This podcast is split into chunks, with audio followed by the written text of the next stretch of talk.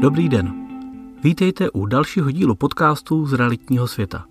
Všechny díly podcastu a články černé na bílém najdete také na www.adol.cz. Téma dnešního článku je, jak na pronájem bytu, aby z toho nebyla noční můra. Pronájem bytu je vždy záležitostí dvou stran. Na jedné straně je majitel bytu, který chce většinou dlouhodobého, ale hlavně slušného a řádně platícího nájemníka.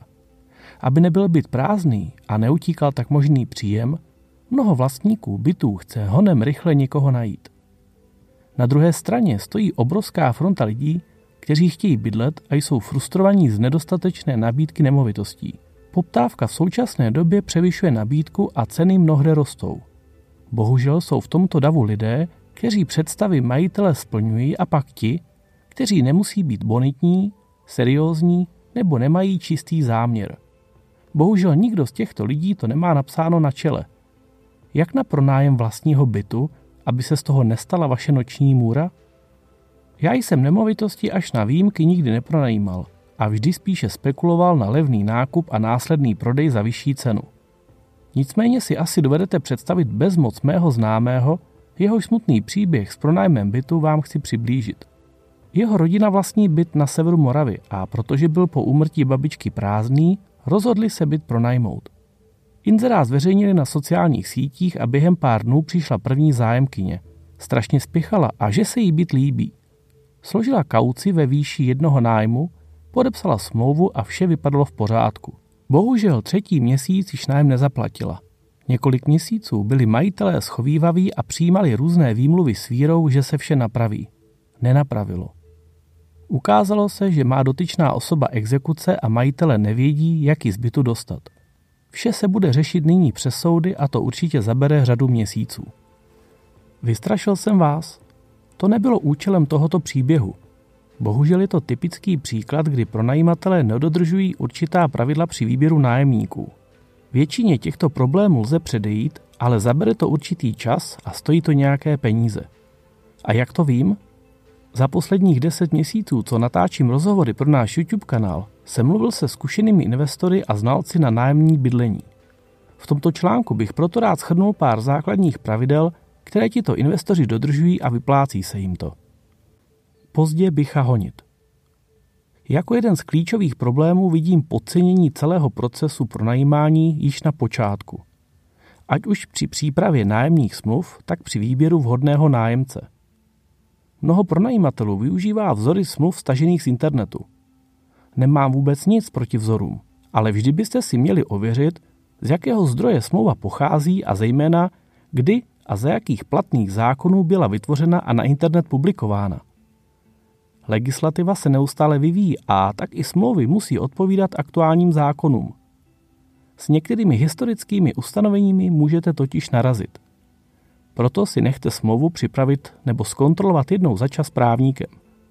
Z praxe vím, že mnoho vlastníků řeší špatnou kvalitu smlouvy až při prvních problémech. Stejně je tomu i s výběrem nájemníků. Můžete pronajímat byt 10 let a doposud jste měli vždy štěstí, ale to se může změnit. Dnes máme mnoho informačních zdrojů, které lze k ověření bonity a solidnosti zájemce o bydlení snadno a mnohdy zdarma využít. Stačí jen chtít, vidět kam se podívat a případně utratit pár desítek nebo stovek korun. Nespoléhejte proto na první dojem a nenechte se pod tího okamžiku, tedy pod tíhou toho, že vám utíkají tisíce z prázdného bytu, navést do problémů. Zde určitě platí pravidlo pozdě bycha honit. Prověření zájemců o pronájem bytu. Na toto téma jsem natočil minimálně dva zajímavé rozhovory a to jak s Michalem Pazderou z Justa, tak i s Pavlem Řehulkou, jak kupovat a pronajímat byty. Odkazy naleznete v popisu podcastu nebo přímo v článku. Oba se shodují na tom, že k prvotnímu prověření mohou pomoci například sociální sítě. Z veřejných profilů na Facebooku můžete například zjistit to, jak daný zájemce vypadá, jak se vyjadřuje, jak komunikuje vůči svému okolí, co má rád a podobně. Například chovat v bytě psa nájemníkovi zakázat nemůžete, ale pokud na sociálních sítích uvidíte, že má dva pitbuly, dalším užitečným nástrojem na prověření bonity budoucího nájemníka může být i centrální evidence exekucí nebo insolvenční rejstřík. Nemusíte vždy zjišťovat, kolik přesně člověk dluží, ale existence dluhu ledacos napoví. Navíc to, že má člověk exekuci, nemusí být jednoznačně důvodem pro odmítnutí. Je mnoho lidí, kteří mohou mít exekuci kvůli zanedbatelné částce a podobně. Dalším bodem mohou být reference od zaměstnavatele nebo předchozího majitele. To je cesta složitější a ne každý zájemce o byt bude ochotný vám takové informace poskytnout. Kontrola plateb, nemovitosti a spotřeby energií. Pokud jste již nájemníka vybrali a máte uzavřenou dobrou nájemní smlouvu, tak jste stále na začátku celého obchodního vztahu. Jak upozorňuje Pavel Řehulka, lidé k pronajímání nepřistupují jako k podnikání a to je škoda. To, jak od počátku k nájemníkovi přistupujete a jak mu dáváte najevo to, že vám na nemovitosti záleží, se vám může pozitivně v budoucnu vrátit. Mnoho pronajímatelů nemá správně nastavené procesy a tak si často nevšimnou, že například přišel nájem se spožděním. Pokud okamžitě nebudete s nájemníkem komunikovat a trvat na dodržování vaší dohody, může nájemník cítit, že pro vás nájem není tak důležitý a podobně. Kromě kontroly pladeb byste neměli zapomínat ani na kontrolu nemovitosti samotné. Minimálně jednou za tři až šest měsíců byste měli být navštívit. Máte na to právo. Kromě toho, že uvidíte, jak se nájemník o vaši nemovitost stará, máte ideální příležitost ověřit například stavy měřidel energií. Jak uvádí i další investorka Nela Kubasová z realitního šejkru, odkaz na video Jak investovat do nemovitostí zase najdete v článku. Vyhnete se tím nepříjemnému zjištění, že vybírané zálohy na energie nestačí na pokrytí pladeb. Navíc kontrolou můžete odhalit, že v bytě žije více lidí a můžete tak v průběhu roku zálohy navýšit. Pronájem bytu je o statistice a číslech. Budete asi souhlasit s lidmi, kteří investiční nemovitosti dlouhodobě pronajímají, když říkají, že pronajímání je o číslech a o statistice. Úspěšnost pronajímání stojí nejen na výši stanoveného nájmu, ale také na pořizovací ceně investice, míře obsazenosti a právě na výši nedobytných pohledávek. Pokud jsem vás nad úvodním příběhem nebo seznamem věcí, které byste měli dodržovat, od pronajímání odradil, ještě chvíli vydržte. Další zajímavý rozhovor totiž na našem bloku vyjde hned toto pondělí, 2. září. Po zveřejnění zde najdete také odkaz.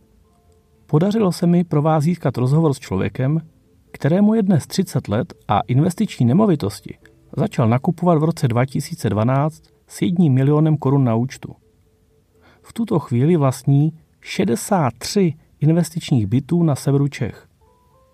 Byty pronajímal nejprve sám, ale dnes už má svého správce, který mu pomáhá. Za těch zhruba sedm let nazbíral mnoho zkušeností a byl jsem zvědavý zejména na problémy s pořizováním bytů na úvěr, na zkušenosti s nájemníky a se zprávou tak velkého portfolia. V rozhovoru najdete tak mnoho konkrétních čísel a zkušeností z praxe. Statistika je zvláštní v tom, že i když máme kolem sebe mnoho odstrašujících příběhů, tak zjistíte, že všechno jde.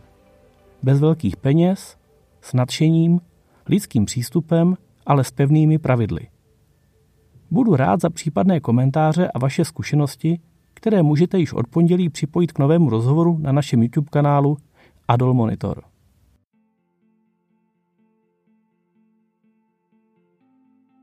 Líbilo se vám dnešní téma a dozvěděli jste se něco nového nebo užitečného?